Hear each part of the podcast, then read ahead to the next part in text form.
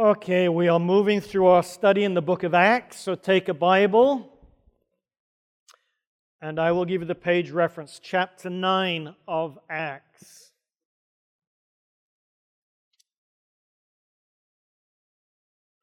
Isn't this a good place to be Saturday morning? Opening the Word of God, trying to learn more about God's will for our lives. Today we're going to see one of the most amazing stories in the whole of Scripture.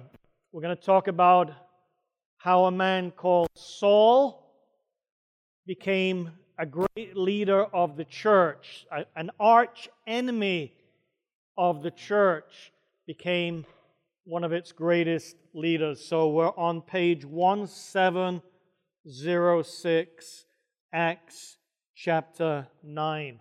Let us pray.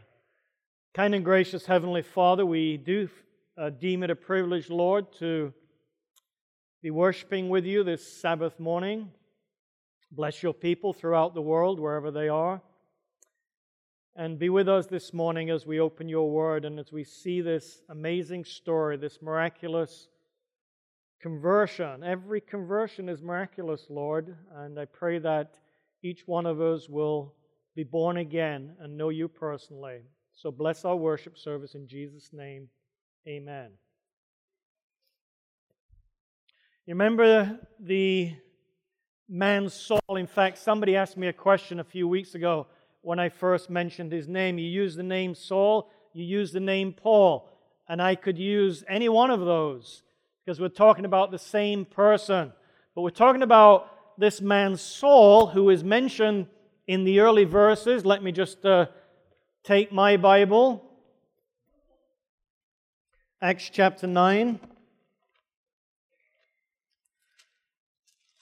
And we see that this man has been looking at Stephen and listening to Stephen in Acts chapters uh, 6 and 7, I think it was, and seen this man's face shining, heard his message on the Lord Jesus Christ, could not refute Stephen.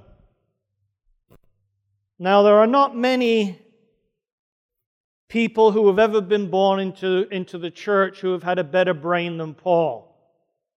But before Paul was converted, he could not refute Stephen's message.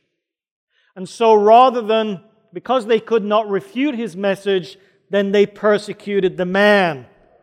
And as they stoned Stephen to death, they laid their cloaks at the feet of Paul. Paul or Saul was obviously giving his okay to this execution. And because of Stephen's testimony, and because Stephen's face shone and he saw Christ on the right hand of God, Paul could never get that out of his head. And God used the death of Stephen to bring Saul to conversion. So in Acts chapter 9, it starts by saying, Meanwhile, Saul was still breathing out murderous threats against the Lord's disciples. This man was absolutely fanatical in persecuting anyone who would use the name of the Lord Jesus Christ. And so he went to the high priest and he asked him for letters to the synagogues in Damascus so that if he, if he found any there who belonged to the way, that was one of the names of Christianity. Jesus says, I am the way, the truth, the life. So early Christians belonged to the way, whether men or women, he might take them as prisoners to Jerusalem. Now you imagine the sin of this man. There's not a person in this room that has the blood on their hands that Saul had. And yet, see what God can do in a few minutes as we continue to transform this man from a rabid enemy of the church to its greatest champion. Let's not one of us give up on people who are up to their neck in sin. Because that is clearly the background of Saul. Blood on his hands, Christian men and women thrown into prison, executed, maybe tortured.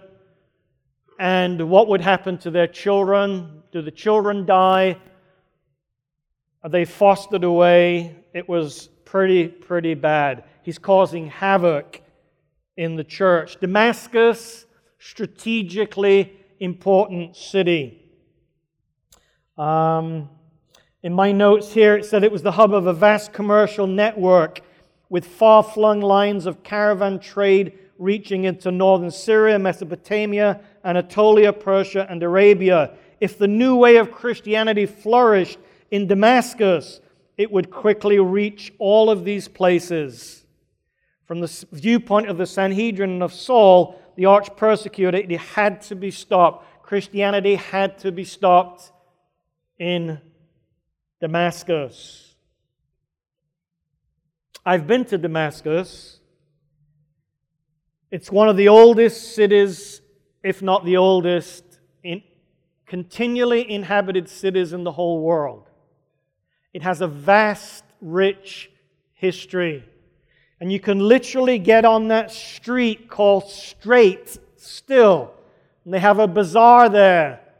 You can walk uh, somewhere along that route, Paul was, or Saul was. And um, I had a great time in Damascus. And in a roundabout way, Paul is going to have a great time too. Because God is going to change his life. He's going to turn this man upside down. Uh, Karen came up with a title for this sermon From Saul to Paul, from enemy of the church to champion of the church. It's going to happen on this road going into Damascus.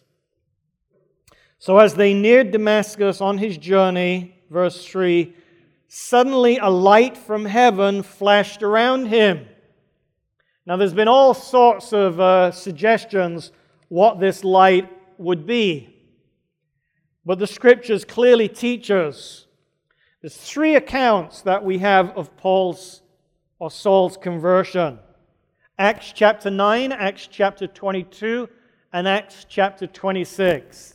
So if we miss something in his story this morning, we can always get it later in chapter 22 and chapter 26. And then, of course, you have to ask the question why would Luke give us three versions of this man's conversion. Well, this man is going to be a very, very important man for spreading Christianity. Half of your New Testament was written by this man. I was telling my class this morning that I was on the phone last night with a, a gentleman uh, asking questions about the Seventh day Adventist church.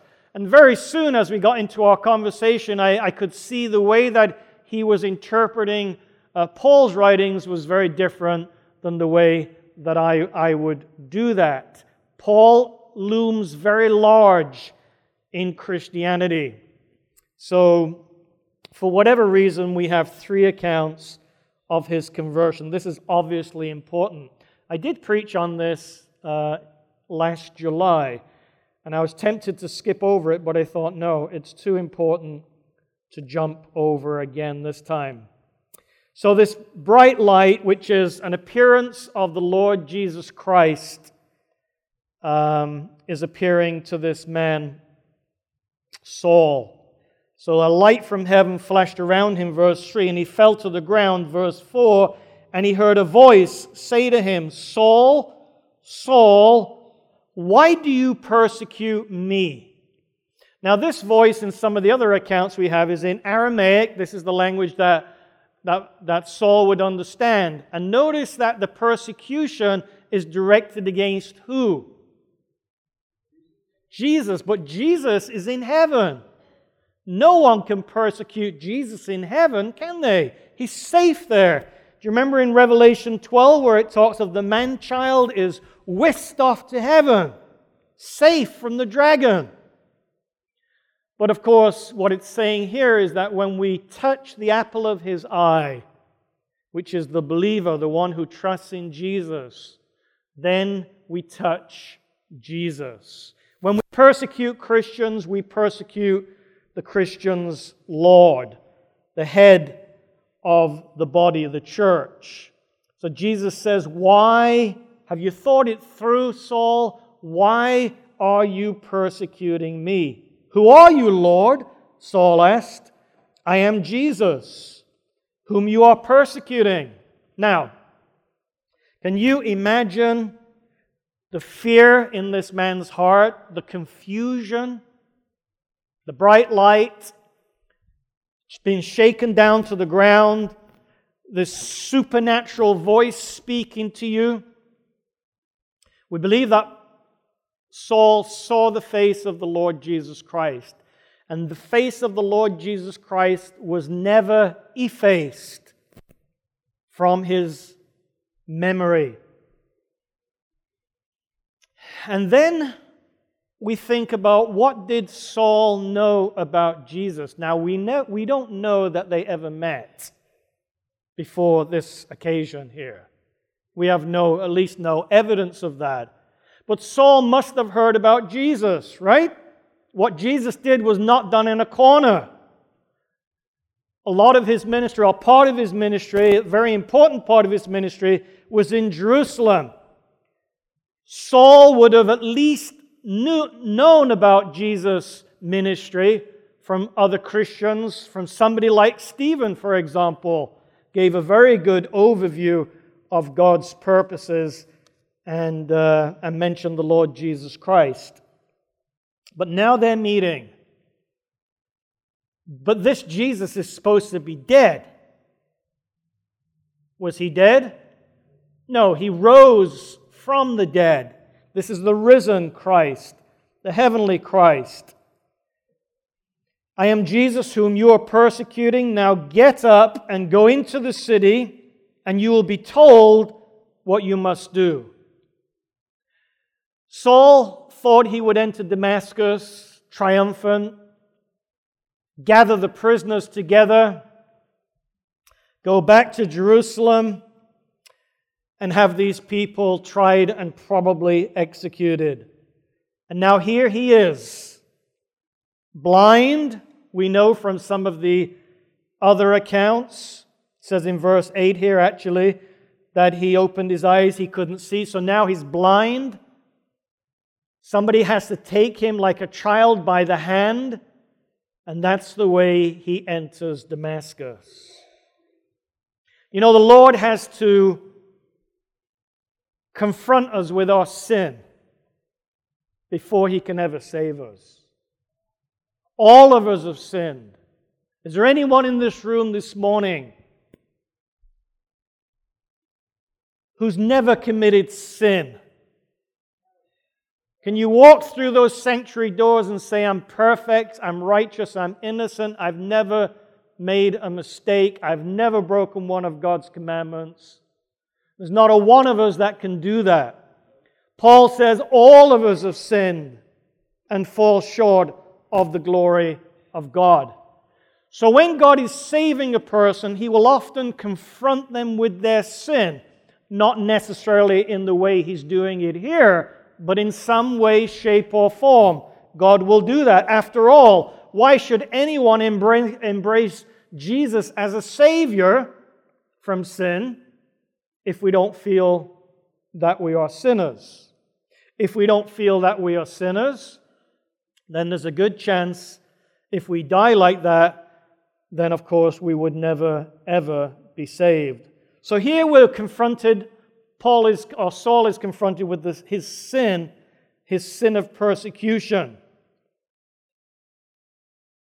The men traveling uh, with Saul stood there speechless. They heard the sound, but they didn't see anyone. So they didn't see Jesus.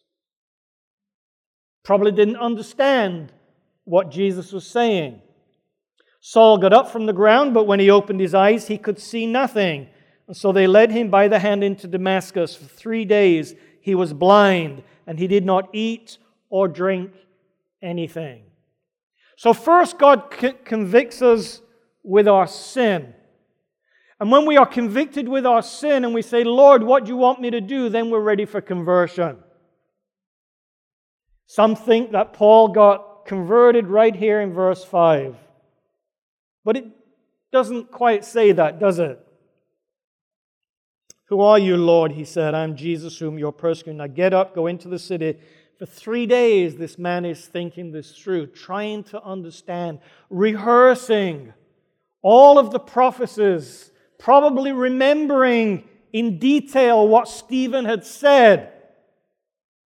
And then having this awful feeling that he was responsible for the death of Stephen and plotting the death of many, many others. It's not a fun thing to go through this process of understanding how awful our sin is. I remember when I first came to Christ, uh, I didn't go through an experience quite like this, but I had this inward feeling of need this feeling of, of the need of Christ, but not even understanding who Christ was or who, who God was. And in his own amazing way, God was able to bring me to himself.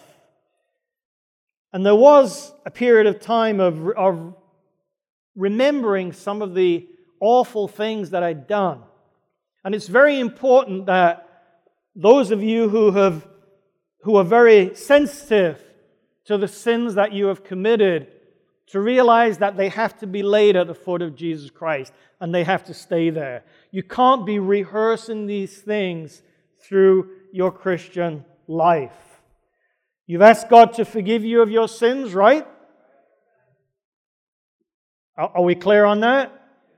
Yeah, you've asked God to forgive you your sins when the devil tries to get you to um, to rehearse those sins in your mind, then remind him that they're covered with the blood of the Lord Jesus Christ.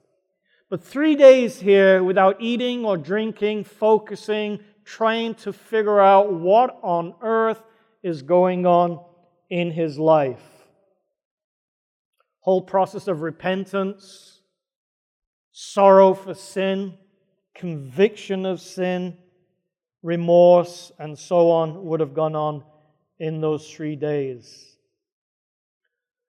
So we see something of Paul's conviction of sin, something of his conversion. Now, Luke, very early in this account, by verse 10, brings in the role of the church. This is very, very important. Again, if I try and relate it to my own experience. I'm led to Christ through studying the Word of God. The Holy Spirit was my teacher.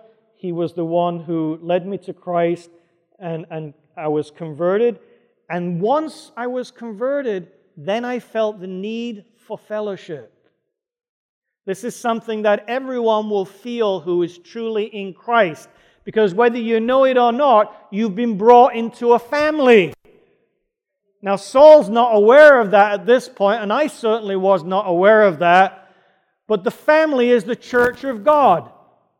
And this family of God, this way, is actually going to be called the church at the end, at the end of the chapter. And a representative of the church, Ananias. Now, have we heard that name before in the book of Acts? Ananias. Heard of Ananias and Sapphira? In Acts chapter 5, this is a different Ananias. So, Ananias here, a disciple, it just says, the Lord called to him in a vision, Ananias. Yes, Lord, he answered. And the Lord told him, Go to the house of Judas on Straight Street and ask for a man from Tarsus named Saul. It's kind of interesting that it mentions the names Ananias and Judas two people that really failed uh, in Scripture. So there's hope here. Go to the house of Judas on Straight Street, ask for a man from Tarsus named Saul, for he is praying. That's a good thing, isn't it? If you led to the Lord Jesus Christ, you'll develop a prayer life. In a vision, he has seen a man named Ananias come and place his hands on him to restore his sight. Lord, Ananias answered, Let's get real here. I've heard many reports about this man and all the harm that he has done to your saints in Jerusalem. And he has come here with authority from the chief priest to arrest all who call on your name. Do you really want me to put my neck in the noose?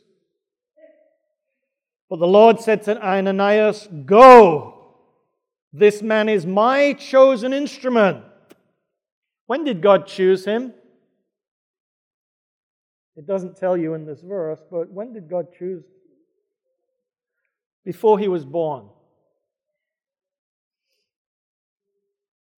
Don't anyone tell you that salvation is not a miraculous thing.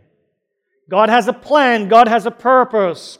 Much of his plan and purpose we don't understand. Yes, we know he wants all people to be saved, but the way that he does that is um, absolutely mind boggling and amazing. The greatest thing in the world is when somebody is converted to Christ. Because we are dead, we are blind in sin. And here we have this highly educated religious man, Saul, who was clueless, clueless about the heart of God. And God had to turn him inside out, upside down, and bring him to the Lord Jesus Christ. Go, this man is my chosen instrument to carry my name before the Gentiles and their kings and before the people of Israel. I will show him how much he must suffer for my name. And this man, as we go through the book of Acts, he's going to be a very large figure, not quiet from this point on. We're still going to have uh, some more information on Peter's ministry, but very soon, uh, by the time we get to Acts chapter 12, is it? um, or certainly chapter 13, then Paul is the main focus of the rest of the book of Acts. So in the early section of Acts, it's, it's Peter. Later in the book of Acts, it is Paul.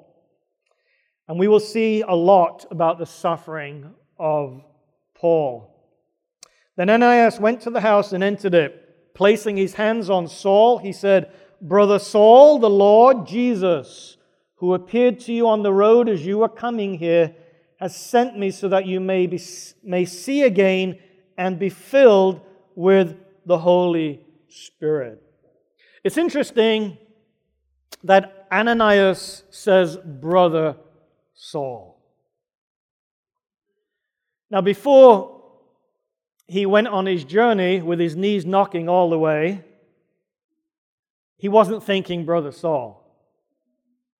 But somehow, some way, as he stepped out in faith, the Lord had spoken. What are we supposed to do when the Lord tells us to do something? The safest thing to do is to do it, right? And faith is strengthened as we do what God has asked us to do. So I, I, don't doubt for a minute that this, this man had a lot of apprehension in his heart. His knees were knocking and so on and so forth. But by the time he got into the presence of Saul, he's calling him brother. Saul needed to have that affirmation. Because when you're an arch enemy of the church, it's not like the church just opens its arms and embraces you. It's not quite as simple. Human nature is not quite like that. But Ananias is, is in a sense, hand, uh, holding out the hand of fellowship here, and he actually lays his hands. This is something typical of the Lord Jesus Christ that the importance of touch.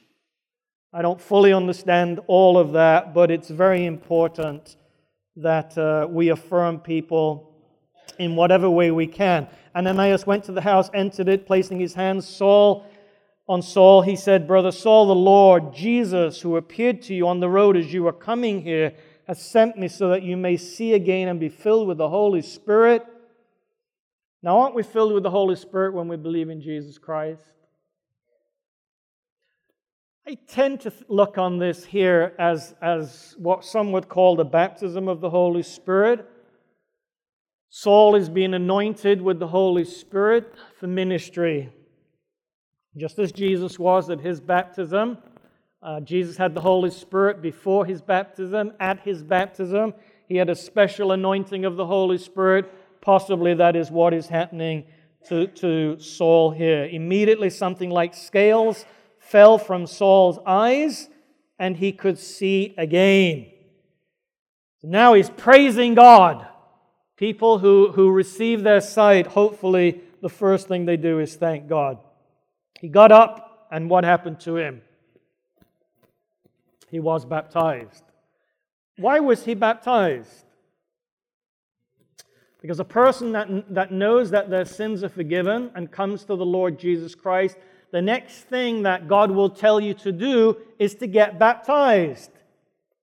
For me, it took a, a trip to the church, months and months after conversion, doing correspondence lessons. I'm sure baptism was part of that. And then, now I believe I did, I did the section on baptism after I had at least visited the church. I think I'd been baptized when I filled some of those lessons in. But anyway, um, when I saw people being baptized the very first time I visited an Adventist church, the Spirit of God says, You need to get baptized. Now, I was saved, I was filled with the Holy Ghost, but that didn't mean to say, in fact, that is, that is the recipe for getting baptized. You believe in Jesus, you're filled with His Holy Spirit, you're converted. So the logical thing is to get baptized and join the family of God. So, anyway, he gets baptized. Now, was that a little bit of sprinkling on the side? A little bit behind the ear? What was it? It was a genuine dunk. So, actually, here's our baptistry. We take the flowers off, we take the top off this, and we actually have like a, a tank here. And George has been bugging me to baptize him. Praise God, that's the Holy Spirit, hopefully, George. So we're, we're working towards that. And, and, and don't be surprised when you get baptized, at least this is what's happened to me, that God zapped me again. Why? Because you're starting your public ministry, not, not as a pastor, but as a Christian. And God expects you to witness for Him. God expects you to live for Him. You need the power of the Holy Spirit to do any of that. Can't be living this and teaching this and witnessing in our own strength. It just doesn't work that way. And after he, he uh, and after the baptism, he took some food and regained his strength. So now Saul, convicted with his sin, converted, is now brought into the church. God doesn't bypass the church. He has set up the church for a reason. And I've met people over the years who have been really reluctant to get baptized. And, and if ever there was an age when people are anti church, anti denomination, it is today. But this is all the work of the Holy Spirit. Spirit is convicting of sin, the Spirit is converting, the Spirit is bringing or introducing Saul to the importance of the church, the church that he was persecuting just a short time before. He's now going to become one of the great leaders. So he spent several days with the disciples in Damascus. That must have been interesting. We're not told much about it. Probably a lot to learn in those few days. And at once he began to preach in the synagogues that Jesus is the Son of God. Now it's very important to realize, and I think we've seen some other examples already in the book of Acts in chapter 2 and other places, that when a person is baptized or anointed, whatever term we want to use, in the Holy Spirit, the, the natural response is to witness and to share. And as far as Paul is concerned, Saul, it is preaching and teaching. So this is the beginning of his preaching and teaching ministry. And they're still allowed to, to be in the synagogues at this point. So that's where he starts. And what does he preach? That Jesus is the Son of God. He's not dead. He's not a criminal who hung on a tree and dead left in a tomb or someone stole his body. He is the living Son of God. And I have seen him. I've actually seen him, Paul says, on this road to Damascus. And I've heard him. We've met together. All those who heard him were astonished, wouldn't you be? And asked, Isn't he the man who raised havoc in Jerusalem among those who call on his name? And hasn't he come here to take them as prisoners to the chief priests? It's amazing how everybody seems to know about this. Ananias knew about it, these people know about it, and yet Saul grew more and more powerful and baffled the Jews living in Damascus by proving that Jesus is the Christ. So here he's acting almost like an apologist. He's studied, he's had three days to think it through. This man would be steeped, probably got most of the Old Testament memorized. And then once, once you've got it in your head, then of course it's, it's trying to connect all the dots and see where, what, it, what is significant in that Old Testament material. That would be the only Bible that he would have, would be what we call the Hebrew or the Old Testament scriptures. And he's able to pull these pieces together on the significance of the Lord Jesus Christ, maybe what we studied recently, uh, Moses saying that a prophet shall come to you and, and listen to him, and so on and so forth. And then, as he gathers his material, he shares it and he proves something. Now, let's be very, very clear here that we're not to argue people into the kingdom. But when you read Paul's writings, most of his letters, even though they are somewhat uh, emergency responses to, to sometimes very serious situations in churches like Galatia, he still builds his case. In other words, we're not just to go out and say, oh, Jesus loves you and leave it at that. We've got to show, we've got to prove why Jesus loves people. We've got to show that He died for them on the cross and He rose from them. We've got to show that their sins will separate them from God for eternity. And only in Christ can a person be made right with God. We have to prove our case. It's a very important part of Christian witnessing, and Paul did it through his whole ministry. And we need to learn how to do the same thing too. When I received my phone call asking about the Seventh day Adventist, um, some of the points that I brought up, this gentleman could not answer them. And he concluded by saying, Well, you seem to kind of know what you're talking about.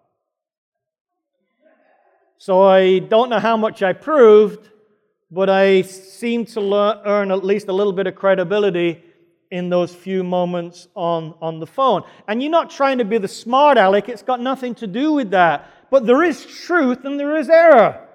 And you and I need to know what the truth is, and we need to know where the error is. And we need to, in, in a kind, compassionate way, but sometimes forcefully. Paul was often very forceful in the way he presented things. Um, he, he had a strong case, as an attorney would say, uh, and there's nothing wrong with that. There's an awful lot that is good. And reasoning from cause to effect. You see, in my discussion on the phone, some of the presuppositions, some of the assumptions of this individual were just not jiving with my understanding of Scripture. So if you make someone like Paul the sole authority, and we don't, we don't have any respect for Matthew, Mark, Luke, and John, and where do the other epistles fit in, like the epistles of John and the book of Revelation? I mean, we need to have a broad, open view, a wide view of what Scripture says. And Scripture doesn't contradict itself. There, there is, there is, a, there is a, like a red thread that runs through all of Scripture that ties it together. And we need, need to be able to see that. And if we get to a point, as, as this gentleman seemed to be doing uh, when I was talking with him, where we leave the Old Testament and Matthew, Mark, Luke, and John just to the Jews, then what have we got left? Primarily Paul. And that was Brinsmead. Those of you who know uh, Brinsmead and his background, um, some of you, a few of you will know what I'm talking about. That was his mistake to take the whole Bible and pour it through the eyes of Paul. That's not the way. Jesus is the final authority. And Paul is not in opposition to Jesus. He's just, in my opinion, Paul is, is elaborating and expounding, expanding the message of Jesus. Jesus said, There's some things I can't share with you now. Some things you'll have to learn later. Well, some of it they learn on his resurrection, after his resurrection, where he was with them for 40 days. You remember that? But a lot of it is learnt through the ministry of the Apostle Paul. Nobody expanded the truth of Jesus as well as Paul did. And if Paul has a lot of negative things to say about the law of God, which he does, and that's why many churches are so against the law of God, and they blame it on Paul. But remember that Paul is dealing with crisis situations. And if somebody is taking the law of God, the Ten Commandments, and, and using them the wrong way, then what do you think Paul's going to do? He's going to give a very different emphasis. It's, it's a biblical emphasis. He, he will take the example of Abraham as being a man of faith, for example, rather than a man of works. Now, James will take the same man and, and show how without works, faith is dead because he's dealing with a different audience than Paul was. So, so these writers are dealing with different audiences, but there's one basic message, and it's the message of Jesus, the message of God. And, and for us as Seventh day Adventists, the Bible should tie together like two gloves that just fit together on the hands. And to, to, to get into dispensationalism and leave more than two thirds of the Bible, the whole Old Testament plus Matthew, Mark, Luke, and John to the Jews is crazy. And yet many believe that. So again, that's part of education and learning. And so this gentleman and I had, had dif- different presuppositions, and all I could hope for in a, in a few minutes on the phone is that a seed could be sown.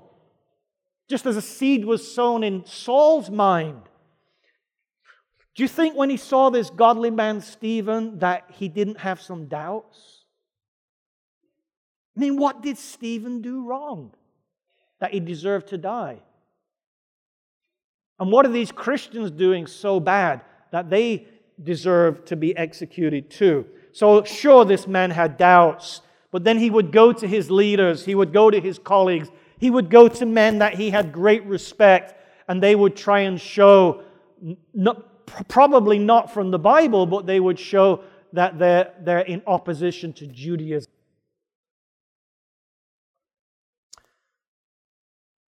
We don't know how God is going to bring each one of us to the Lord Jesus Christ, but by hook or by crook, He's going to try and do that, believe me. Anyway, here we see Paul preaching, people astonished, Paul growing stronger and stronger. That's the way it should be in our Christian life. We don't stay in diapers for, long, do we, as we're baby Christians? Hopefully, we get out of those pretty fast and we become young men and we become eventually mature people in the faith. That's what's needed today. Uh, one of the reasons why God doesn't bring more people into this church is because He doesn't have mature leadership here to take care of them. We need people to give Bible studies. We need people to mentor people. We need people to speak what is truth and, and point out what is error. We need people to become friends. We need people to lay hands on other people as Ananias did. And God will send the people. We saw that very clearly in Acts chapter 2. God added to the church such as should be saved. So when we're ready, He's ready. After many days had gone by, verse 23, the Jews conspired to kill him. That's kind of interesting. Just saw the same thing with Stephen. If you can't, if you can't beat them in debate, if you can't show them where they're wrong in Scripture, then you just get rid of them. That's Satan's plan. That's his methodology force, coercion, persecution. But Saul learned of their plan, and day and night they kept close watch on the city gates in order to kill him. But his followers took him by night, lowered him in a basket through an opening in the wall. So it didn't take very long for persecution to come to him. Now, when it says in verse 23, after many days, some think this was as long as three years. So this ties into chapter 1 of Galatians. Probably he'd been in Arabia, been taught by the Lord Jesus Christ, become very, very clear in his understanding about the role of the Lord Jesus Christ. And the clearer he got, the more they wanted to kill him. Something wrong with that, isn't there? The clearer we become should be the more that people want to buy in. But you know, people have a will. And if you're not going to surrender that will to the Lord Jesus Christ, you will surrender it to someone else. You'll either become a follower of Christ or an enemy of Christ. There is no one that's neutral. No one in this room this morning is neutral about Jesus Christ.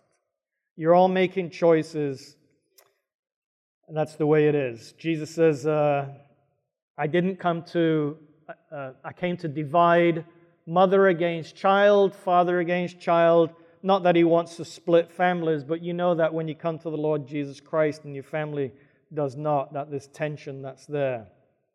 Anyway, so down in the basket he goes and escapes. And when he came to Jerusalem, he tried to join the disciples. Well, if anybody is going to give him the right hand of fellowship, surely it's the disciples and the leaders in Jerusalem. But they were all afraid of him. This is after at least three years not believing that he really was a disciple. But Barnabas, the son of encouragement, took him and brought him to the apostles and told them how Saul on his journey had seen the Lord and that the Lord had spoken to him and how in Damascus he had preached fearlessly in the name of Jesus. And so Saul stayed with them, moved about freely in Jerusalem, speaking boldly in the name of the Lord. He talked and debated with the Grecian Jews. You remember I made that distinction because the book of Acts does between the, the Judaic Jews and the, the Grecian Jews. Well, here we have the Grecian Jews. These are the ones that Philip and Stephen appealed to, but they tried to kill him. And when the brothers learned all of this, took him down to Caesarea and sent him off to Tarsus. Then the church throughout Judea, Galilee, and Samaria enjoyed a time of peace.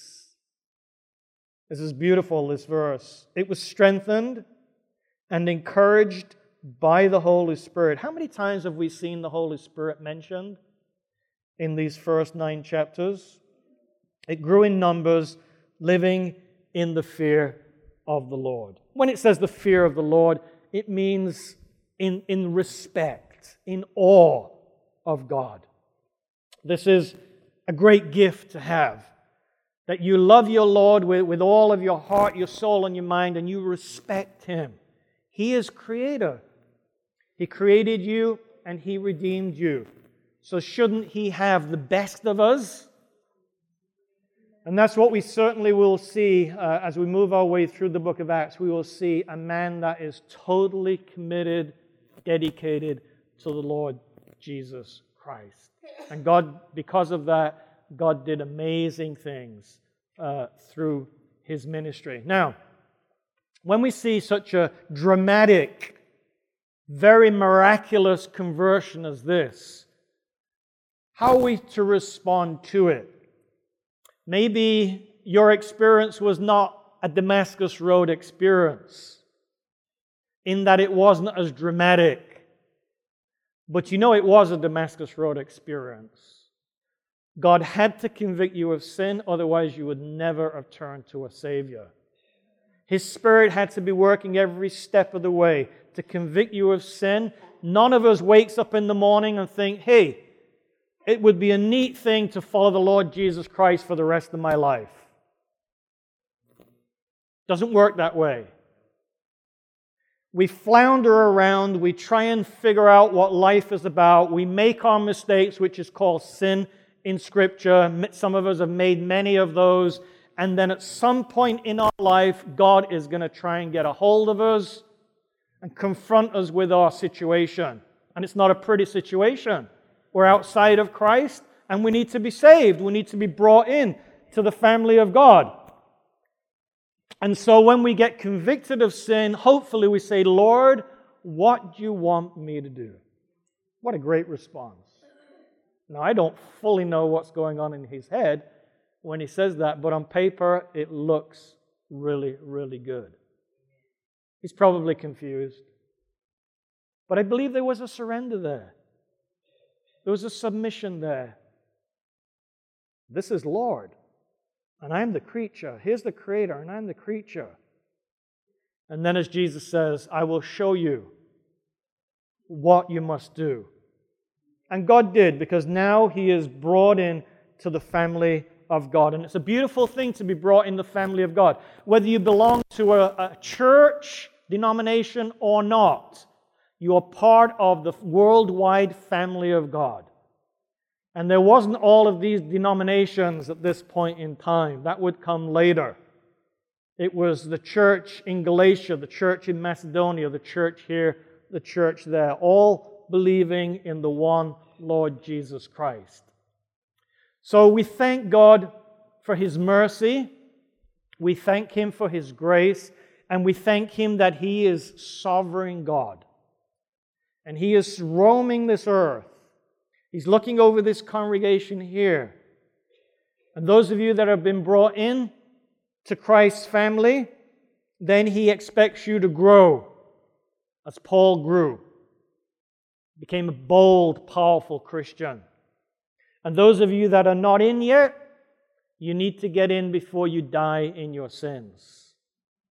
Some of you know that my wife works in a hospital, and she works at a, an important hospital in the Bay Area uh, and deals with, with gravely ill children. And there was a little boy who was in the wrong place at the wrong time and got a bullet in the brain, one years of age.